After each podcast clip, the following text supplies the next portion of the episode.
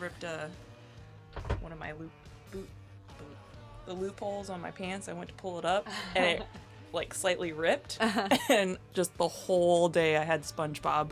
I rip my pants. Good thing I didn't say it out loud. But every time I went to the bathroom and pulled it up, I could feel the little like rip, and I'm like, my pants. Guess what?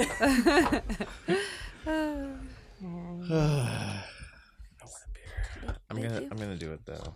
I'm gonna, You can do it. I'm sorry, I didn't mean to tempt you. no, it's my fault. also I'm s- doing this stupid thing. It's okay. Keith really wants to do the whole 30 in February. Again. Again, the full 30. And I'm like, I don't. You do you, bro. Yeah. yeah. I just have a problem. Like, I can't really lie. But I'm like, secretly in my head, I'm like, I'm going to drink anyways. Like, when he's not around. Like, I, I'm going to be like, do you have any work trips? Like, you could do the whole 30 like minus beer. You Yeah. do everything except Yeah. the beer thing. or I'll do wine. Something like, is there any alcohol at whole 30 approved? Yeah. I don't think so, but I'll get as close as It's like possible. sake. Yeah. Yeah. I had Like- sake for the first time the other week and I did not realize like how intense that shit is. It wasn't it was so much. Like the, one of my friends like had a cup and she was like Just lit up. Yeah, she was and she was like looking at her boyfriend and she's like, "How are we getting home?" Oh, He's Oh, like, no. I don't know. but it was it was good. I'd never had it before and I was expecting it to be like like vodka, Yeah. but it's it's a lot smoother and it even when it's not hot, it's really warm. I oh. was it blew- I was ah, what is this magic? Do some sake tasting. It's deceptive too, because it's like as you're drinking it, you're like, "There's no way I can get drunk off of this," and then all of a sudden you're just like, "Bam, hammered." my friend showed up and he turns to everyone and he goes, Who's been sake drunk? And we're all like, I, I don't know, not me. And he's like, Is sake drunk a different drunk? And his girlfriend's like, He's been asking this all day. He just keeps asking, like, Is it different? Is it weirder? What do you feel when you're sake drunk? Is it like an absinthe drunk where it's like an out of body drunk? I was gonna say I've never been absinthe drunk, so what? It's just like extremely drunk. okay. Yeah. It my experience was it's like you know how like normally your brain function and your body function are kind of on the same wavelength and they taper off in their abilities mm-hmm. after a while. Um with absinthe it was like my body's fine but my brain is gone. That's what I'm doing this. Wasn't that the like super popular drink in the Victorian era that Yeah. it like made people like hallucinate and like wasn't Toulouse-Lautrec like a big absinthe dude? yeah. he was like constantly tripping on or what, what a drunk trip. I don't Yeah. know. It was like the green fairy. that was what it was. They claimed they saw little green fairy. I never saw the little green fairies. Didn't do it I, enough. I never did. That's I- right. They only come after the third time. I didn't commit. Hey! I didn't commit to absinthe.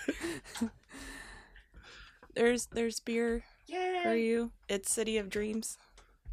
What style is City of Dreams? It's like a pale ale. You want to smell it? It's kind of like Yeah. a pale. Do you want me to close all the doors? Uh, you can close the white door. I think it's probably fine if anybody comes in to the other door. We can boo at them from from in here. It's- Boo at them. So this episode is brought to you by Fort George City of Dreams Pale Ale. Just kidding, we're not sponsored yet. We've got a perfect opportunity for you, Fort George. Yeah. Yes. We've already said your name. What's it worth to you? Half the work is done already. You want us to tell you the history about Fort George? We can, I know you probably already know it, but yeah. Um, just a little teaser for the history of Astoria. Um, both The Goonies and Kindergarten Cop were filmed there. Yes. Astoria. Astoria? What did I say? Astoria. Oh, sorry. Astoria. It's like it's like uh, the difference between or- Spot the outside. Oregon and Oregon. Or Oregon. Oregon. Oregon. I had a coworker. I grew up in Colorado, and I had a coworker the other day go, "Oh yeah, Colorado," and I was like, "No, that's not how you say that." That's amazing. I don't know if you've seen the the new Zombieland, but the main girl or one of the girls in it is from Nevada, but they call her Nevada. Oh no. yeah. No. Yeah, the whole movie, and Robert the whole time is just like. "Mm, mm, mm, mm." so easy. They're so close to Nevada. Why didn't they just call anybody in Nevada and be like, "How do you say your state?" And they'll be like, "Nevada." Cool. Yeah. Yeah. Instead, the whole movie they go Nevada. Nevada. Keith says Nevada, and I'm like Nevada. Nevada. I've told you Ah. multiple times now. It's Nevada. Ne- Nevada. Yeah. That's how you know he's from the East Coast. Yeah. East That Coast people too. want to make that awe. They- they try and British roots. try and try and make Nevada a little more classy. Yeah. There's, there's, you can't. Sorry. I love you, Nevada. What are we two minutes in and we've already canceled Nevada? And yeah, it's been great. I love going down there. GBAC's down there this year in October. Vegas, So- right? Yep. I'll be there. All right. We'll- Great, we'll do- Great Basin. Yep. uh, Great Basin Anthropological Conference. Or is it archaeological? I I don't- think it's anthropological. I think so, too. Same with NWAC. NWAC, yeah. yeah. Um, so what do we want to talk about today? I've got notes out for two episodes. We've got the one that I don't even remember what we were talking about on this one. I totally missed that one. I was so excited for the next one. I've got one. I really just want to talk about Conan the Barbarian, so I'm going to throw that in either way. Oh, do it. Um, I've never watched the show. Neither have I. Me neither. Well, I it's just know it's very like as over the top like machismo as as physically possible. yeah, From it was. the eighties. It was one of Arnold's breakout roles. Yes. Or was it the seventies then? What was the year? 1982. Eighty two. Yeah. Katie. Well, I know that. Okay, so here we go with Conan. So Oh, that was the cartoon was 82. No, the the Arnold live Oh. action one was 82. I think the so the it was originally like a comic book uh written by I'm going to fuck this up. And you say you're a fan. Well, I'm a fan of the Arnold movie. It, it was a comic book written in the 50s by some guy in Texas. Y'all are going to skin me alive for that. Um, there, there, there are people who study this, and like, there's the, you know, the, the folks who are super into comic books are just gonna. They should come guest on our show then and Yes. clarify these Yeah. points. Uh, so yeah, I love Conan the Barbarian, 1982 action movie with Arnold Schwarzenegger. Um, but what got me thinking about it is I was watching it just for like background noise, um, and it was maybe like the 500th time I've seen it. So I just kind of know how it's gonna go. Yeah, yeah. Uh, and so like I'm I'm writing these proposals and stuff, and I've just got Conan on in the background, and I started to get curious about it, and I was like, how cool would it be to excavate the movie set of Conan the Barbarian, like find Thulsa Doom's temple. Where, where like there's all the like snake cult and stuff like that and, and Conan goes to the top and like beheads James Earl Jones and throws his head down the the temple. Well then. Spoiler alerts. Yes. but I don't want to watch it anymore. uh, in 12 years, it'll be 50 years old. hmm So it'll be a historic site, and it's over in Spain. So What are the laws in Spain? I don't know. The rain in Spain.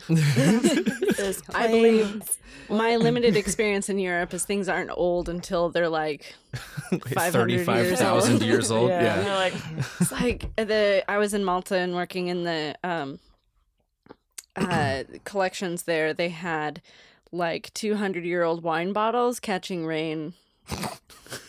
That was, and I was like, yeah.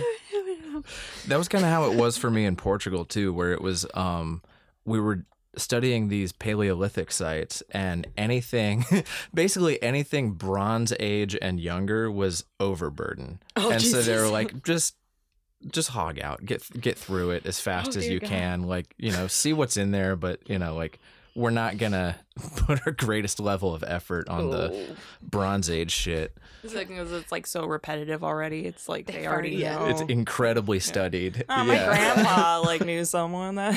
They've Yeah. already like hit statistical redundancy like a hundred years ago on it, and they're like, you can literally throw it away. we really don't want to store that in the collections facilities. That's there's actually been some interesting things on the random side note on that um, uh, that have been published, not super recently, but that I read a few years ago about that problem. Like there is too much shit in the collections facilities Mm. and they don't know what to do with it all. So things and a lot of large museums were going through and throwing out, a lot of their bulk samples. We're trying to figure out how to manage it Mm-hmm. differently rather than keeping all of the ceramics like bins and bins and bins of like Mm-hmm.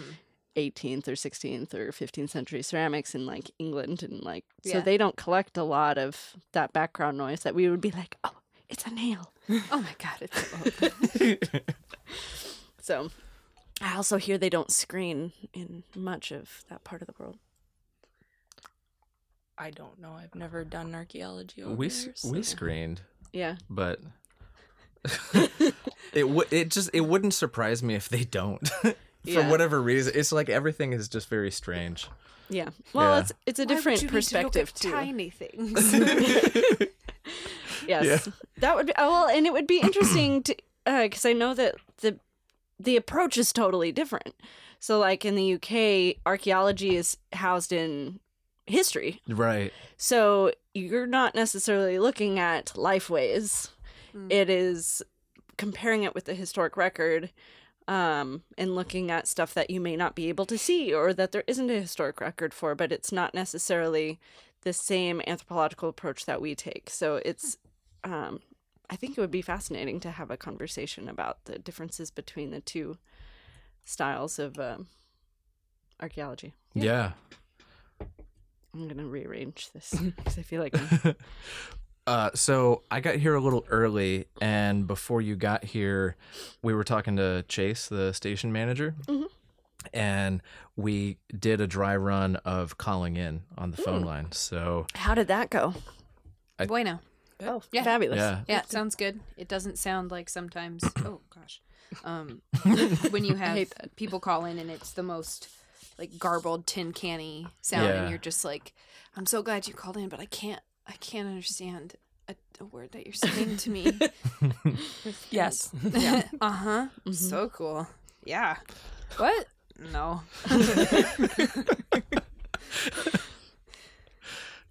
so yeah. Long story short, it worked. yeah. Awesome. Cool. Well, and I I'm was on the phone then. side, so it sounded fine on my side. Like the Nice. Katie and Tia were crystal clear.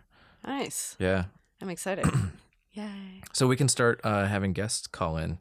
And Chase was saying something about um, live shows too, like figuring out how to do live broadcasts. Ooh, that's fancy. Yeah, and You also do trouble. yeah, remote broadcasts, live broadcasts. Um, he has like that whole giant soundboard out there. hmm He has one that like he just takes with him on the road. There's a second one that he just takes on the road with him and and Oh, wow. does like remote podcasts with. I mean, it's like trying to kill a fly with a bazooka. I mean, that that soundboard is serious business. Yeah. I'm like, I don't... that'd be like doing a, a whole, taking the Airstream, the entire thing, but building this inside of it Right. and just taking it with you in the field. Let's go on the road. Yeah. Put a giant antenna on the top. Yeah. Uh, satellite. I'm making motions. it doesn't make any sense. It's This is- excellent for an auditory medium. I know, right? The uh, like a satellite community. It just images are popping into my head of like um cartoon spy film style stuff or like uh, I don't know. Did you guys ever see the Goofy movie back in Yes. like the the RV that rolls up and it's like all technology of a house and more. anyway, oh man, that's what I'm envisioning. the Goofy movie. on, I think it's on Disney Plus. I'm sure it is. Disney Plus. We're not going to go into that. No, no, no, no. yeah. Uh.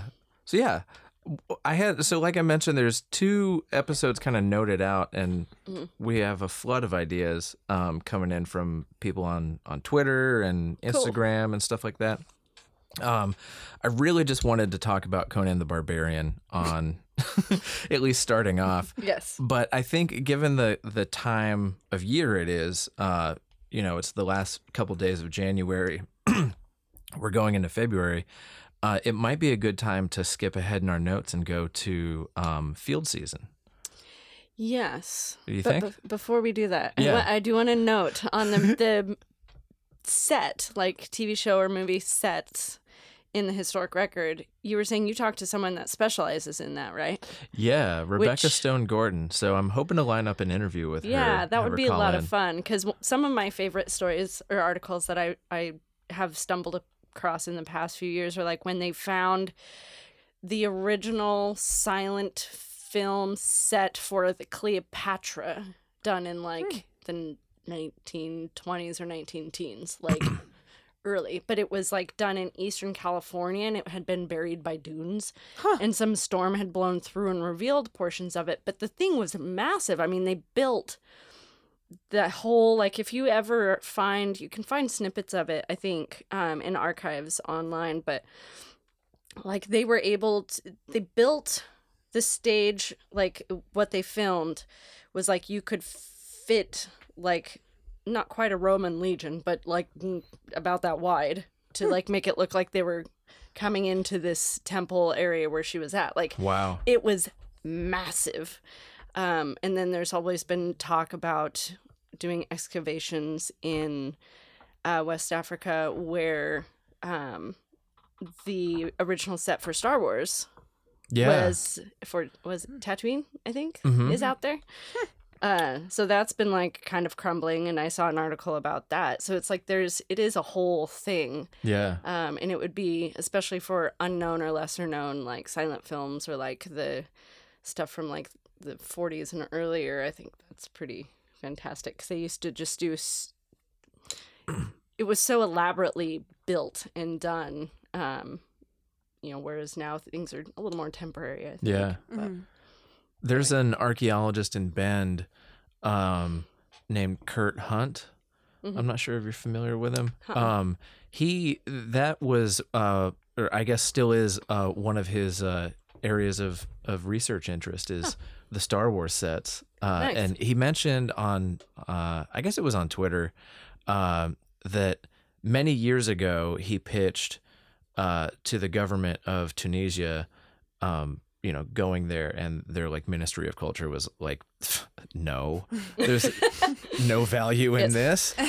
And now that uh, you know Star Wars has been you know revamped and there's a lot more interest in it, yeah they're like, yes, please, Like, I think you can- do this research. there's tours to it like you can visit Yeah. it It- um yeah no that's that would be awesome yeah. um yeah um, and my my bad not west africa north africa I Oh, was yeah. a stone's throw from tunisia i should know better Is it is that the same for like Hobbiton or in New Zealand where they built kind of yeah that they still have preserved? yeah they've The- turned it into like an attraction Yeah. in malta the some people might hit me for this but uh, the lesser known uh, popeye movie that was done a number of years ago is an attraction there um Was they've- that with Robin Williams? I don't remember I think it was. I think it was. I know. uh, So they've done a lot of films there because it's a very unique location, but that was one for whatever reason they turned into a theme park, and I'm like, that's an interesting choice. Poor Malta. I don't know if they have a.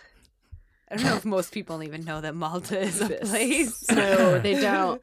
And people are like, oh, where did you do your, you know, your studies or you know, It is. Because I took my daughter abroad and like, It is Robin Williams. yeah, I have That's seen hilarious. that. and Shelley Duvall is Olive. That's fabulous. 1980. That long ago? I know, right? wow. I thought it was done in the 90s. Yeah. I would have thought like My bad. 94, 95, something When like he that. was like kind of It's just taking Yeah. off, like, yeah, early. um he was already doing Hood Yeah, or that's Hook. true. Sorry, not Hood. Hood. Hook. No. What do you think about that? Uh, and uh, wasn't uh, Mrs. Doubtfire like 95 ish, 96? Now we're gonna have to look up Robin Williams' that's film career. I think that's early '90s because like Pierce Brosnan was in it, but it was before Yeah. he was Uh, 007. it was. And he was 007 when I was in middle school, so that would have been 90, 97, 98. Mrs. Doubtfire, 1993. Ooh, that is way earlier than I thought. I'm like, Yeah. I remember when that came out. That makes me old. the 90s. It was all a blur. All right, let's see when Hook came out. who wants? Who wants that to was take? also like 94. Yeah. Yeah. I guess. All right. If this was Price is Right rules, both of you would have busted. It was Oh. 1991. Oh, Whatever. of course it was going to be earlier. Yeah. What are you reason? That's my that's my Oh. birth year. What what? it's like you didn't even guess. You're like, I'm "Eh." super involved in that movie because I was born then. That's fair. That's awesome. well, Yeah. so yeah, all the things. Movies, archaeology, archaeology of movies. Movies about archaeology. Who teaches archaeology of movies? There's a handful of people. Yeah, I actually took a class and we watched 10,000 BC and we like picked it apart as part of our archaeology 101 class. I took it as a senior, but it was really fun to like pick it apart and be like, that's wrong. Yes. They wouldn't have been doing that. I am the worst, and I'm sure we all are, uh, person to go to the movie theater for stuff like that because I'm like the whole time like, yeah, that's bullshit. that's that's not at all. Yeah. That wouldn't have happened. They didn't live at the same time. What are they doing? That wasn't the thing. have like you all it's ever fiction. have you ever seen Mystery Science Theater 3000? I have not.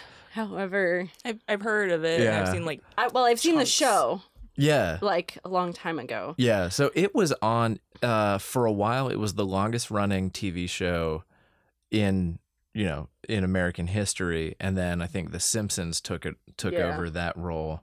Um and Grey's Anatomy I think is the second. Mhm. Um but so any anyway, it's like uh, a human and two robot puppets Yeah. and they just spoof on really bad like B horror movies And and other. yeah randomness. and others and so uh it was my dad's 60th birthday uh, a couple weeks ago and they had a live show here at the keller auditorium Oh, yeah? so Nice. we went and it was hilarious Oh, like good. they had it was like this whole like kind of like adult puppet show Yeah. thing going on but it was also just like absolutely roasting this terrible movie Nice. that was like a knockoff of um the karate kid but it had like a very young Jean-Claude Van Damme in it wow. it was called No Retreat, No Surrender, and it was That so sounds like bad. That's like Jean Claude Van Damme. This is like set your career trajectory into the future. yep. Who knew you'd be so successful at? Yeah, he played Bad. angry di- angry guy who does splits a lot. That Just- is But why? kind of him in exactly every movie. Jean-Claude Van Damme is. Man who does splits in various circumstances. How many can we get in this film, and what angles are we going to try and go for? Let's try and figure out the situation. Yeah. can create. He did one where he went into like this boxing ring and he like went up into the turnbuckle, you know, and like he he like jumped and did the splits and put his legs like in the ropes of the the oh, turnbuckle I've seen that scene. so like his his splits went like deeper than you know Yeah. if he was just on the floor. It was like a, a very deep split. It was, but he looked like angry and serious while he did it. Like that took practice. I don't have that kind of hip mobility. That's I don't think people should have that kind of hip mobility. There's a point where that stops bending things. Yeah. I just you're causing know. joint damage at that point. Yeah. Ooh, Yeah, I wish him well. yeah. So field season. yes. Yes. Um, it's we're approaching February 2020. Mhm. Um, the oceans are melting, crustaceans alive. Did you hear about that? Soft shell crabs are melting in the What? Pacific. Oh, Yeah. That sounds painful. It's bad. Um, That means we need to catch them all and eat them. right. you gotta eat all the sea meats while they're there. Um, Sorry. Yeah. the ocean's full of snacks, and I want it to stay that way. Yeah. So stop polluting. I don't. I like squid, but if squid's all we got, I'm gonna be very not happy. Yeah. Um, so yeah, the Earth's in trouble, and it's time for undergrads to register for field school. So,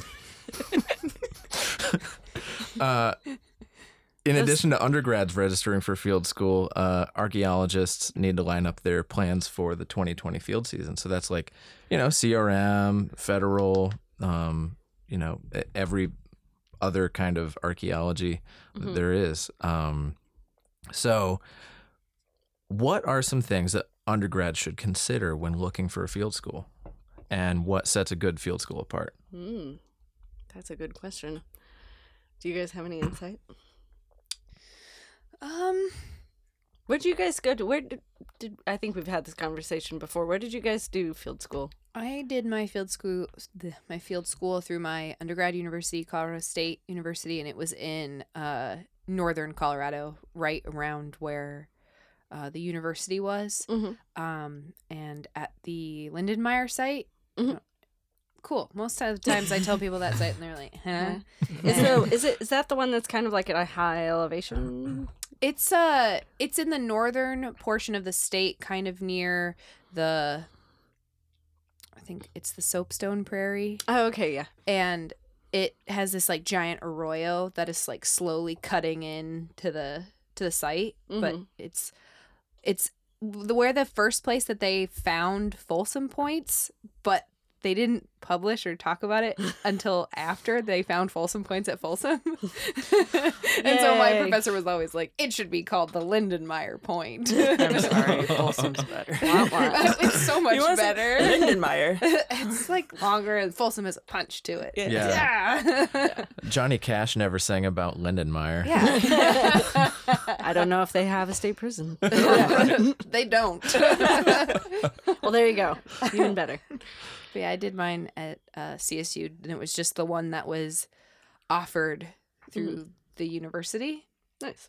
Um, and at the time, I had no idea what I was looking for in a field school, so I just was like, I was told I needed one, so then I did it. Mm-hmm. Um, but it turns out that it was an awesome field school, and if you are someone who wants to be a field archaeologist, you should look for a field school that teaches you how to do pedestrian survey, Mhm. shovel testing, and excavation. Mhm. Um, you know, when you get your jobs, you're most likely not going to be doing a lot of excavation, but knowing what it is, because, you know, I have had to excavate one by one since undergrad. So knowing what it is, and y- it's okay if you like forget like down the line, but Yeah. just having had done one before. Um, I also really appreciated the fact that my uh, field school was super. It wasn't just focused on the science and like recording of sites. He made us.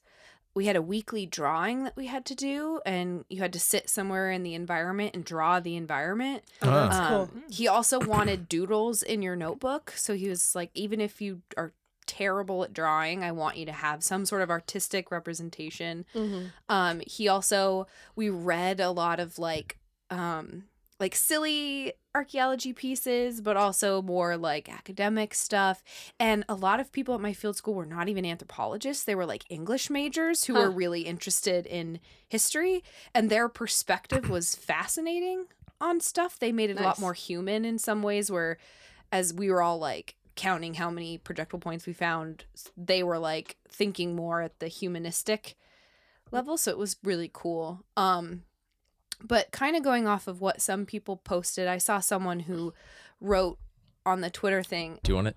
Uh, sure. I, I don't know who it, it was. Um, oh, this someone said, "Is there a clear?" Uh, John Lowe at ArchaeoCore. Mhm. Um, he said, "Is there a clear sexual harassment safety policy, including who to report to?" Um, a number of professors won't even consider a field school for their students if there isn't one.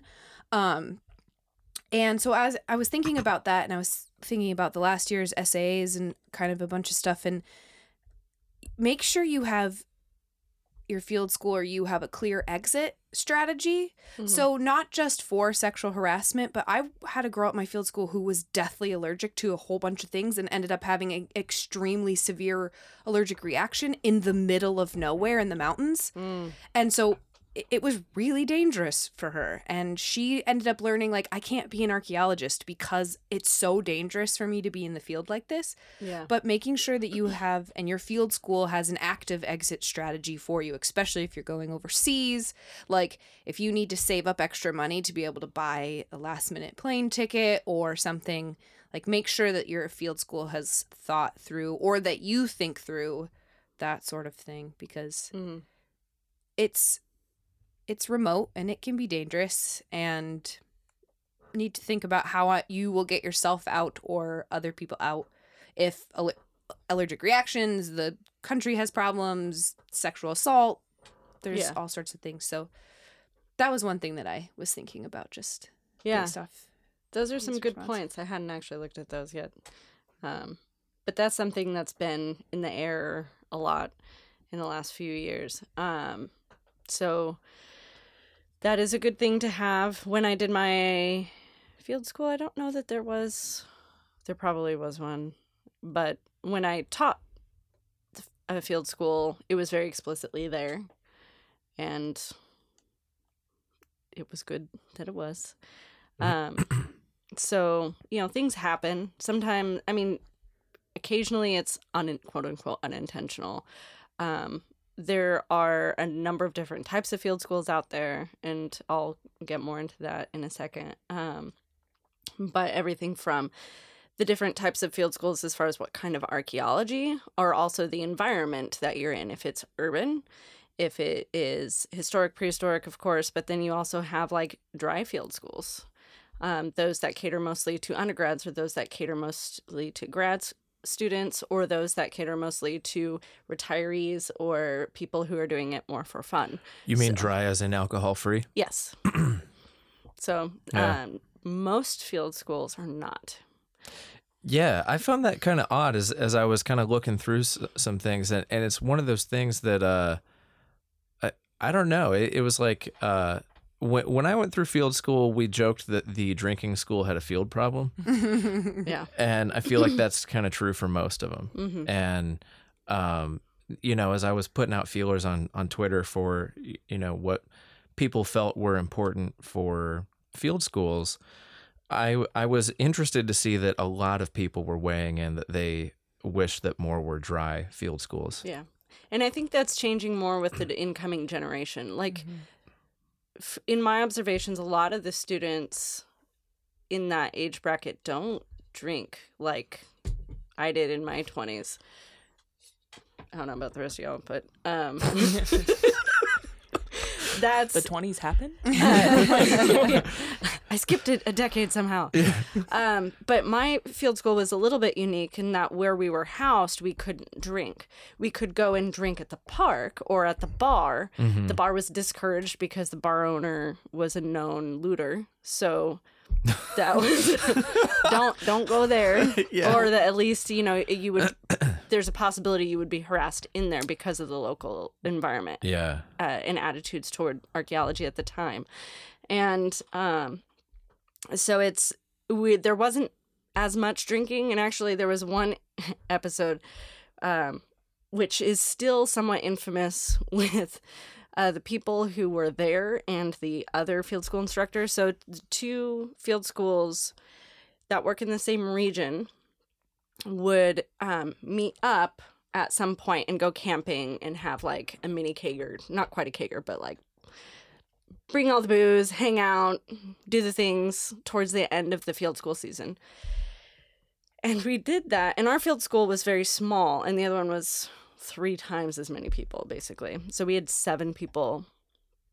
And we all had maybe one or two beers and played card games. And they, they were like, You guys aren't like partying.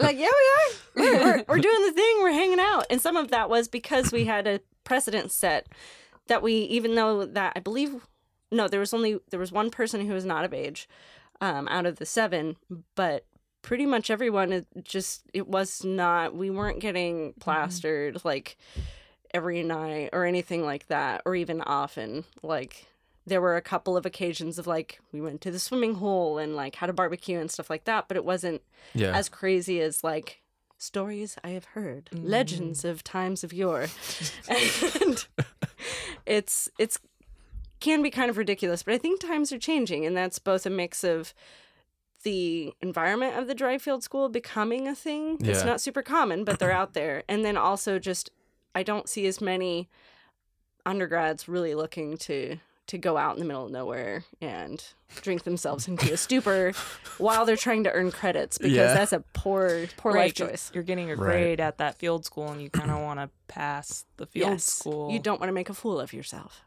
Yes. Yeah. You, you don't want to no. be you don't want to be hmm. that kind of memorable. Yeah. Well, I think also it kind of reflects like the the students are are making I I assume like better choices, but um I think the instructors too are are more aware and more uh proactive in terms of increasing the bar like raising the bar for professionalism in the Yeah. field. And I'm seeing that in CRM too where um you know, I, I I'm I'm not old and I haven't been in CRM for like really that long, but um, even the difference from when I got into CRM to like my experience of it now is that it's way more like the bar for professionalism is way higher than it used to be, Nice. and especially That's like good to hear. the the stories I hear from you know uh, other archaeologists who have been in CRM since you know like the the 70s, 80s, and 90s. Uh, Yeah. That's like you know, like I I've heard stories that are, that are just like how how the fuck did you get any work done uh, right. and when? Yes.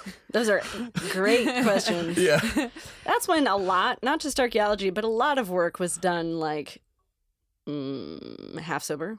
Right. Functioning alcoholism was much more common, just like smoking everywhere. yeah. I think that just that sort of lifestyle was much more readily accepted, and it's becoming less so yeah. um, Hmm. in this this day and age. Um, and where did you do your field school, Katie? I've been racking my brain. Um, I went to the Birch Creek Archaeology Field School, so it's out on the Owyhee in eastern Oregon, down in the canyon. Um, Who where- does that? That uh, sounds Wash- awesome. Washington State. Um, it was They with suck. Dr. Andrefsky, so he's no longer doing it. yeah, Um, womp womp. I know it's a really cool site. It was. I'm racking my brain still. It was a house pit site along the river. It was actually a main trafficked like Be river. still my area. heart. It was beautiful. Yeah, I love that Yeah. area. but we um were right by a main rafting corridor Mm. on the Owyhee, so we actually got a lot of rafters, even though we were like in the middle of nowhere, dirt road canyon, no cell phone, nothing. We got Oh, yeah. flybys from fighter jets from one of the bases close by. Oh, wow. it was scary though because they were doing maneuvers into the canyon. So we're like, if World War Three happens, I guess like no. Um, so, but we would get some raptors that would come up to the site and ask, and it was a weird. We didn't get a lot of the public archaeology aspect Mhm. that maybe I didn't realize at the time because the, the I wouldn't say the TAs shoot away the rafters, but they would just be like, "Don't make eye contact. Don't like, don't Oh, acknowledge. okay. Like, don't let them know Yeah. what's going on here." kind of thing um which it seems like a perfect opportunity to reach Yeah. out and show kind of like Yeah. here are some things you might see on the river. If you see this, please go to the local BLM or Yeah. because it was BLM land that we were on. So at Cooper's Ferry, Mhm. we actually had designated students who were trained and had uh not quite a script, but like a sort of a script, like an stuff to present because we would get rafters all day long on the river and groups from like 4 to 30 like or more and that's where you know there were you ropes or cordoned off areas where people could stand so far back. So it was very much set up for public archaeology. The BL, pardon me, um, we were on BLM land, so there was a lot of coordination and funding um, with them to create. Uh, educational products, including bandanas. Uh, that they worked with the Nez Perce to get like the Oh, Nez. Perce ear, uh, like um, a round on there. Um, so I have like a gazillion of those at home. I'm like one in every color. I like. um, and uh, it was just a really cool opportunity to get to present to people. And I think you definitely have a good point. Like that's something I think that especially if you're having people stumble into the site anyway, it's a really good opportunity to create that conversation with the public to get them to appreciate what's going on Mhm. and to know what to do if they find things because they're out there and obviously there's there's a lot of shit out there Yeah. So- that might be something good to look for in a field school of how's their outreach. Do they Mhm. have a, a unit on that that Mhm. helps you with that, even if you don't, if it's not the main focus of the school? Like Fort Vancouver is a public public archaeology field school because people are there all the time walking around. Like we did it the year that Pokemon Go was really big. oh god oh we, no we had to be very like like wear bright colors and make sure no one Oh, was God. walking into the units. i'm like i can see it now yeah yeah like and every night we had to wrap up the units to and like it was pink flagging tape the, around the entire like two Yeah. by Yeah. two or Wow. two by one so Yeah. but that's something to look into i think Yeah. for field school Mhm. Yeah. and you did yours in belize right or I- portugal was it Belize. I did my okay. master's research in Portugal. that's right Um, but the so it, it made me think about like the the things, the factors that I had to consider that made me choose Belize. Mhm. Um, so the school I was at, Appalachian State, normally had so it required a field school f- to get through the uh, anthropology program with the focus in archaeology. Mhm. So you couldn't get out of there without doing a field school. And normally the university did a field school right there in Boone, North Carolina. Um, but for whatever reason, it was uh, I can't remember the reasons, but it, it just wasn't running that year, Mhm. and I needed to take it that year.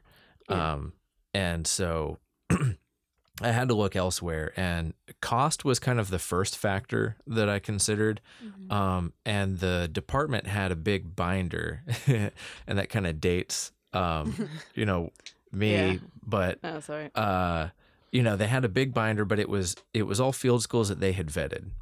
Um, and Oh, so nice. somehow, you know, the the instructors there at App State um, had decided, you know, these ones pass muster. We recommend these.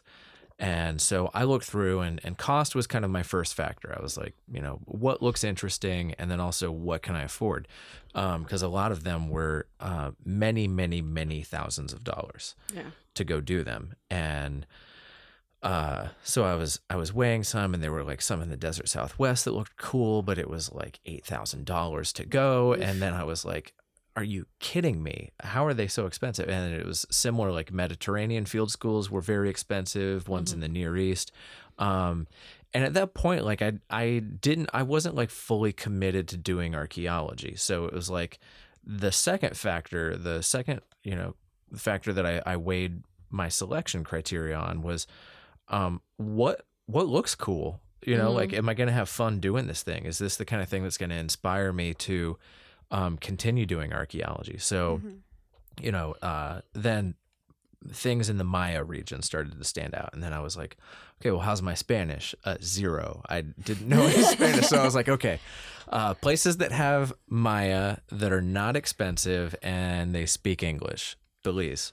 Yep. So That's a pretty good.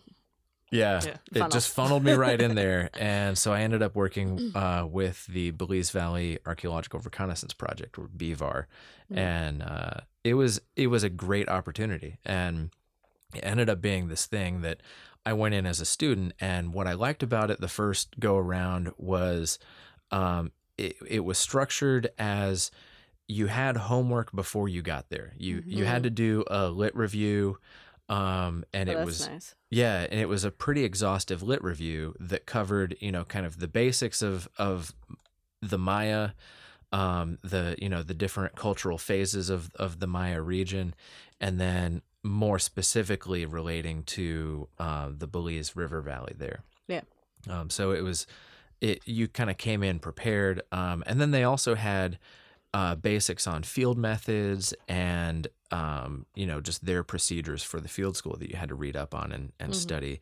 And then throughout the course of it you had to take these tests that were graded. Mhm. um, and then at the end uh, uh, it was through my university i had to write up you know a, basically a report on what i had done citing all of that. Um, but aside from the lit review, you had uh, a survey component, an excavation component, and a lab component. Nice. Um, and they would rotate you evenly through all the components so that you got kind of a well rounded experience. And um, every so often, they would bring other researchers in the area in to speak. And so you had these guest lectures throughout the, the course of it. Um, and you had options and for however many credits you wanted to earn you could either go for two weeks or four weeks um, or if you really wanted to go wild you could stay there for um, two months. And so i only needed to stay there for four weeks so i stayed there for four weeks um, got all the credits i needed. And that's another thing um, i think undergrads need to consider is make sure that it is one accredited uh, Yes. and two that it'll those credits will transfer and be accepted by your university. Yeah, Yeah. check So- the requirements for the university because I think OSU requires eight weeks of Oh, wow. wherever. Um, uh, U of O was six weeks, six to eight weeks of field school, and there was uh, somewhere else. I remember talking to someone that was like they had to do. They ended up doing two field schools to re- uh, to complete the requirements because one was two weeks and one was four. So, you know, be aware of what the requirements are for your program. Most likely, in my that I've seen, yeah programs require field school if you're focusing in archaeology because in, they should. uh, it's going to be a requirement for any job that you get. You cannot get a job in archaeology without a field school yeah um, even if you don't have anthropology as your major and you go through a history thing and you want to take a field school and you find out that's your your bag that's usually enough for a crm firm to be like it's a related degree Yep. you have field experience from the field school you're golden yeah so i know a couple of people who kind of took that circuitous route so Yeah. And then just it being a good opportunity for me coming out of it. Um, you know, I, I came back the next year um, as a, a supervisor. Um, and so, you know, I was more focused on um, survey the next time around. Mhm.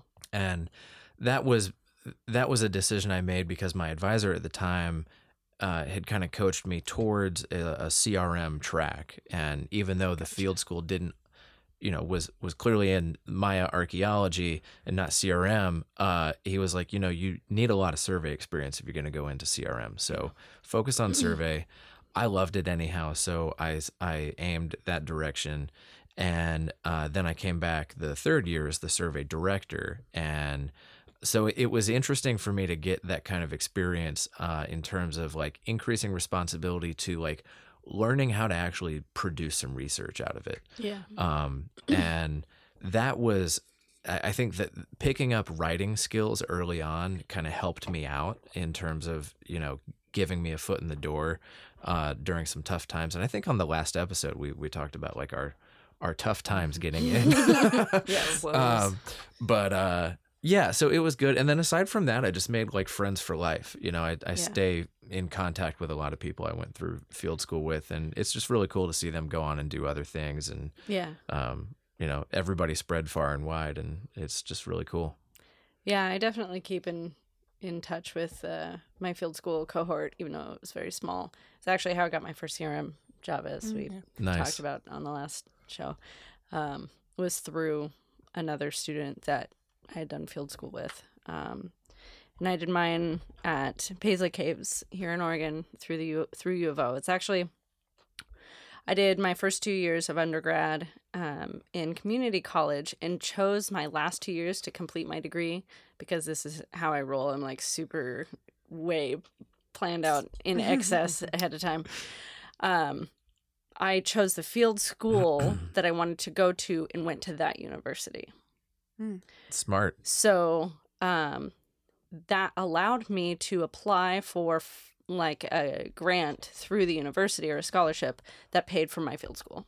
Mm-hmm. So um, I'm sure other people from outside could have applied, but I was able to be pick brains and be like, what is there? Is there stuff that like I can do to help supplement the costs and stuff? So it worked out really well um, in that, and I almost didn't even make it into the one that the one that I wanted because they do two field schools. Yeah. And they had put me in the second one, and I was like, oh. but someone ended up like dropping out of the top, and they let me know that I was in. But that field school was very good, and that's where that's so. It was a well-known field school. It was the last year they did it Mm. by the time I got in there.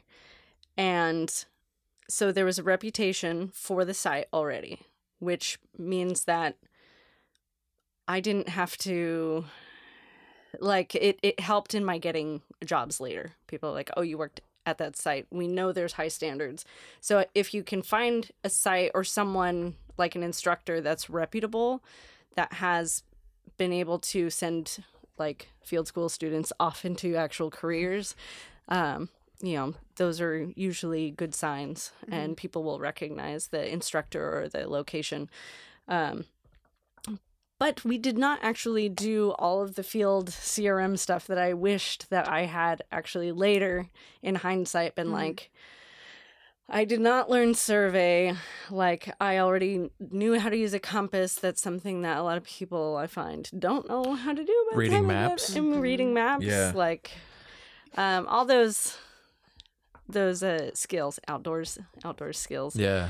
Um, Even as as like GIS gets more and more uh I don't know what the word is as as it proliferates our whole approach to field work, Mm-hmm. it's still important to understand how to read a compass and a map. yes, because it can be required Yeah. because that the GIS. I mean, They don't work all the time. No. And then you also have to keep in mind that majority of the sites in CRM that you're going to go back and look at were recorded in the 70s and 80s Exactly. when there wasn't and they only draw them on a map. yeah. Yeah. And so you have to be able to kind of sort of read a map to be able to help you relocate it again. Yeah. Or you're going down the wrong valley or up the wrong ridge. yeah. Yeah. and that's that's unfortunate when that happens.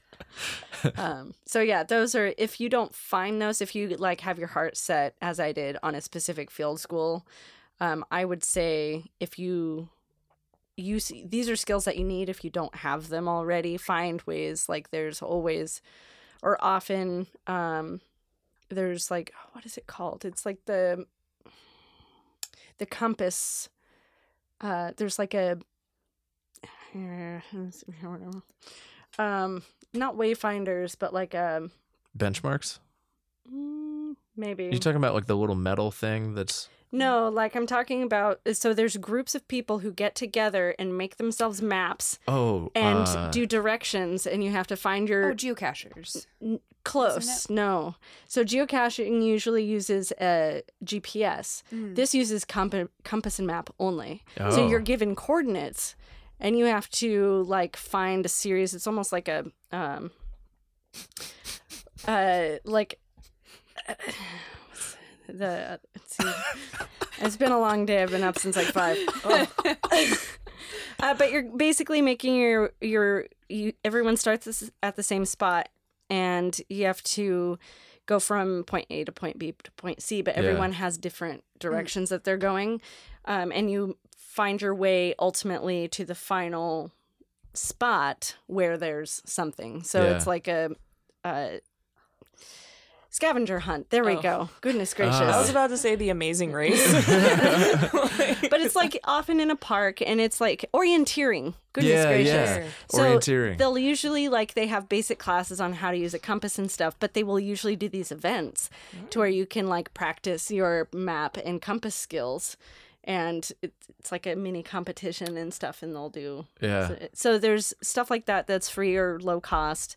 Um, you can also check with your university. Usually, in like a rec center or gym, they will have outdoor skills. Not always, I get, I understand, but um, often you'll find that kind of stuff there, which can be done for free or low cost or covered by you know funding if you have it.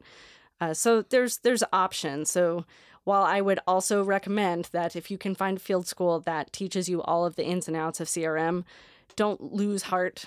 There are mm. other ways that you can gain those skills. Yeah. Some stuff you will only learn in the field. You mm-hmm. cannot learn everything like in field school. Mm. And that Yeah. is something also to remember. You will not learn all of the things.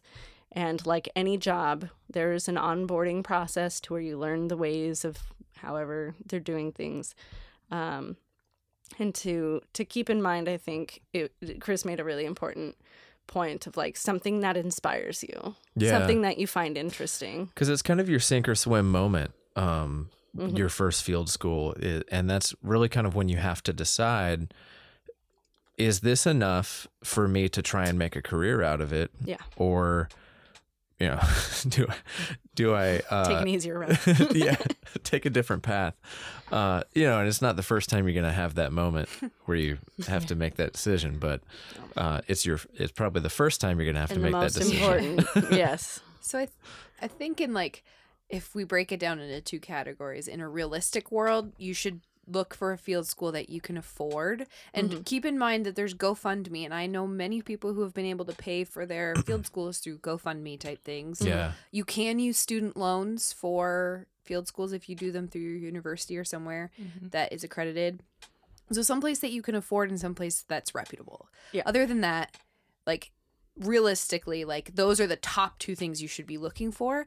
In a perfect world when you're able to look at other things, try and find a field school that is it, it down the path that you're kind of wanting to head. And if you end up changing your mind later like we've all shown that your field school is important but not it doesn't define your whole life. Like Right. chris isn't a belizean archaeologist. Like he's not solely defined. Like i'm not only working in colorado anymore. So like Yeah. you can keep in mind that like okay well i think i want to do this and like Yeah. okay go look for those kinds of things if you're a person who's like archaeology is dope but i want to work in a museum find things that teach you museum stuff like it's Yeah. if you want to be in the field to understand what that component is Mhm. cool but focus on because i feel like a lot of times archaeologists are so focused on like field field field and not that like there's a huge museum component or a lab Yeah. component and Mhm. finding a field school like the um I, I think that the Fort Vancouver has a big lab component. You have a week Yeah. in the lab, Yeah, right? you get like they chunk it out in weeks, so you get like Yeah. a week in the lab, a week in the field. So yeah, rotating through that Yeah. and making sure you learn how to catalog and Mhm. make sure you're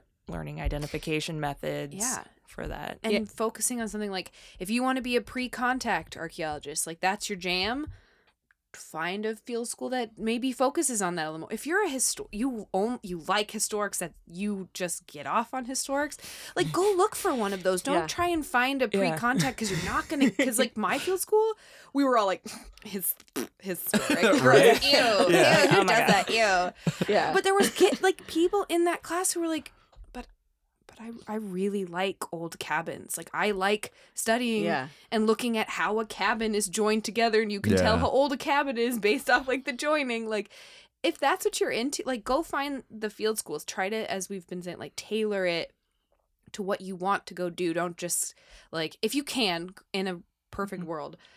Start Yeah. trying to find those those paths and the ones that you're like, I don't really just want to be a lab dude.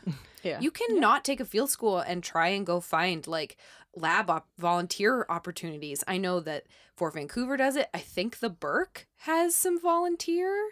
yeah. And that's Like they're harder to get, but like places. Ha- and I know the Denver Museum likes to bring in Yeah. uh, lab volunteer. You're mostly going to be doing paleontology if you go to the Denver Museum. So just keep that in mind. Like cataloging and Yeah, doing the so, like- same kind of work is Yeah. similar in style, so you can. That's a crossover. It's a yeah. It is, and that's so.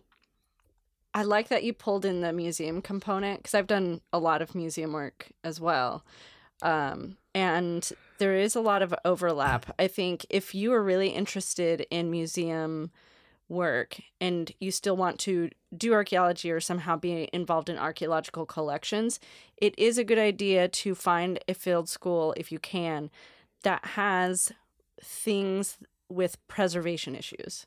So, an example is in Paisley, we have a huge, in a lot of cave sites, there's a huge amount of perishables. So, things that don't usually last like 2,000 years, let alone 12 or 13,000 years. Like you have bone and hair and tissue on things. There's like uh, basketry and um, stuff like that. So, there's specific collection techniques to take them out of the field to get them to preserve from the field to the lab to the museum. Like that in and of itself is kind of a feat.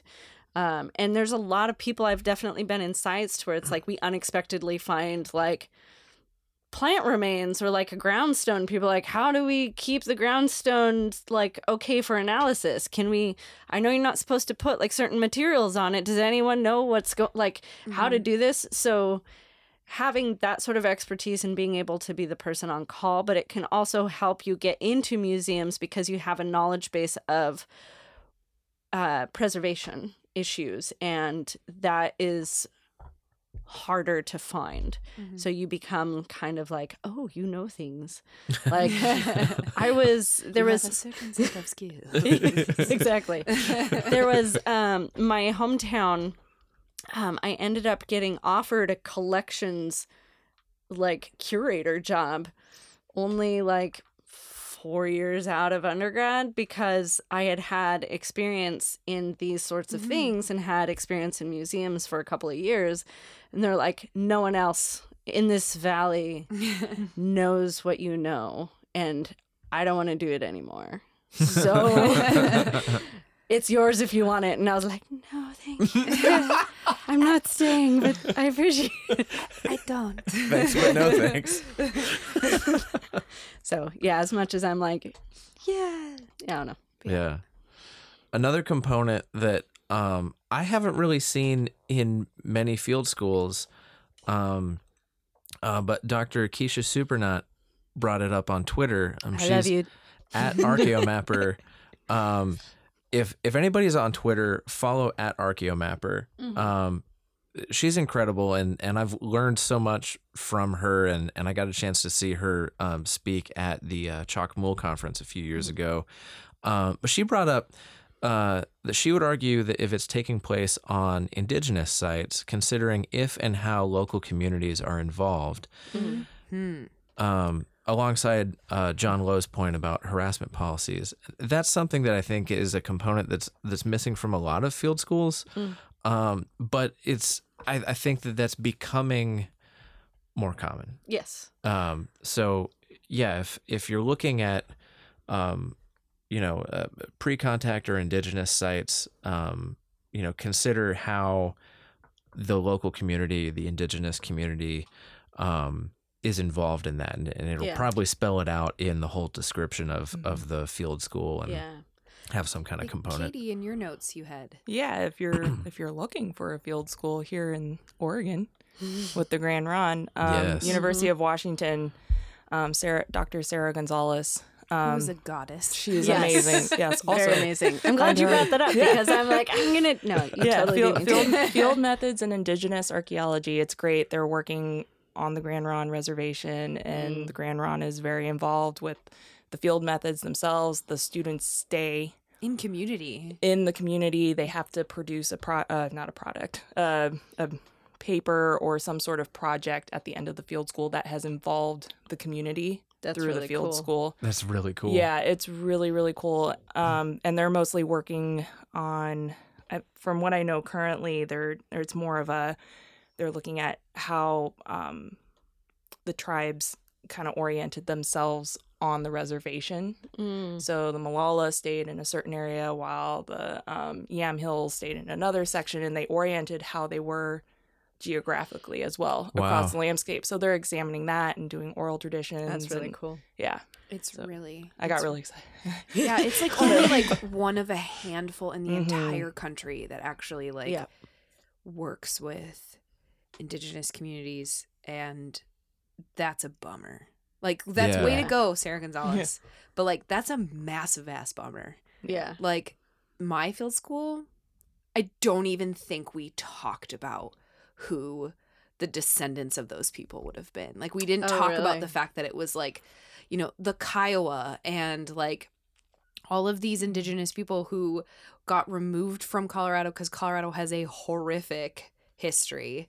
We have like one reservation in the state and like just shoved them out and we didn't even talk about it. And granted, like the Plains community does not have it's still very contentious as most relationships are, but like coming here to the Pacific Northwest was like, holy crap. Yeah. We talked and did like what? They'll Yeah. talk to you? It like, was very late in the whole like colonial. I'm gonna take yeah, all and your it was shit process. Roll like y- yeah. Yeah. And Colorado's still weirdly proud of that sort of history. Like Yeah. learning that other kids learn about indigenous people growing up. I was like, cool. We you would think that they didn't even Yeah, live in the state. But anywho, that and if you go to a field school that doesn't talk about it, be the person who brings it up. Feel empowered to talk about the fact that like, hmm Who were these? Like, yeah, who are we studying? Who are we talking about? where do they live now? What is their opinion on this site? like bring it up? Be be that person because archaeology is sat too long in being Yeah, in dick mode. So let's it's okay to poke. and yeah, it's okay to poke. and a lot Yeah. of a lot of tribes across the country and even internationally have uh, I say internationally like U.S., Canada, Mexico. Uh, I don't know a whole lot about this southern portion of our continent, but as far as the the tribal relations, but um, so First Nations in Canada. They've been having a lot of problems in recent couple of years, but like aside from that, generally speaking, most tribes in the US have become stronger since reinstatement, since the ability to be a tribe again. Um, so that gets into like tribal history and whatnot. But um, even back east and in the Midwest, I've seen more uh, tribes being more vocal. Um, and then also, like in the Northwest, you see a lot of uh, not just tribes being more vocal, but reinstating cultural programs, building museums, having public outreach. Um, Oregon recently, uh, in the last couple of years, passed a law to um, require tribal histories in public schools. And it's not just like people used to live in a wickiup. It's like how yes, this is their history from pre-contact.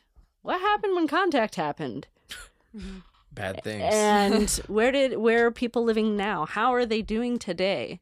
Like that whole social trajectory um, is being required to be taught in schools, and the tribe designs the curriculum. nice. So that is really exciting to see that it's actually. I think it was like uh, Satara was in elementary school when that was passed, and she's a sophomore in high school, and it's now being implemented. I think in all of the schools. Wow. So uh, it's usually about fourth grade that that curriculum is taught. Yeah. So it's really key to to having empathy and knowledge. And like, I grew up in the Rogue Valley where people had been marched out in on foot in the middle of January, and I didn't learn about that until after I finished high school. Yeah. Like the whole, I remember taking a hiking trip up to Table Rock and like, oh God, what was it, seventh grade? And then there's like placards of like the indigenous people used to blah blah blah blah. And I'm like, wait, what? Who? Yeah. Like, like and and I was just fascinated since then of like, why is this history hidden? Obviously, we all know why. But as far as like this can't be a thing. Like this needs Yeah. to change. And so one of the reasons why I chose Paisley was that it's like this is at the time the earliest site that they've been able to firmly establish people in the Americas. And I'm like, this is so important for people to realize that people have been here for that long. Like, Mhm. you know, especially with all the pseudoscience bullshit of like the Phoenicians came and established, or like the the Solutrean connection. if you think Americans came from Oh, France, you're you should be punched in the dick. yeah. So really quick, I know we're recording out of core of my eye. I saw a couple people. I don't know if maybe they might be next. Oh yeah. So I guess we're about out Oh, of yeah. time. We are. dang, but that was fast. so, So go to field school. Yes. do really well. You're gonna have fun. Do Oh we my God. do we want to do a real quick plug for uh, the field schools that we are like Current. excited about yeah. Yeah. that are coming Um, up this year? You want to kick it off? I don't have any. Oh, Colorado State is probably doing theirs. awesome! Yay! it's probably awesome. So this summer, uh, Dr. Loren Davis is going to be doing a field school out at Sylvie's Cave in the Northern Great Basin, so southeast uh, portion of uh, Oregon in uh, the Harney Basin, or rather just north of the Harney Basin in the mountains there. Um, it is a really fabulous site. I know some about the site. I don't know how much I can or cannot say, so I won't say anything other than it's pretty spectacular. And if you are interested in Paleo Indian stuff, that's a really cool site to get involved in, as most of Dr. Davis's stuff is. He's at OSU, Oregon yes, State University. Oregon. Yes, Oregon State University. So that's who this is through.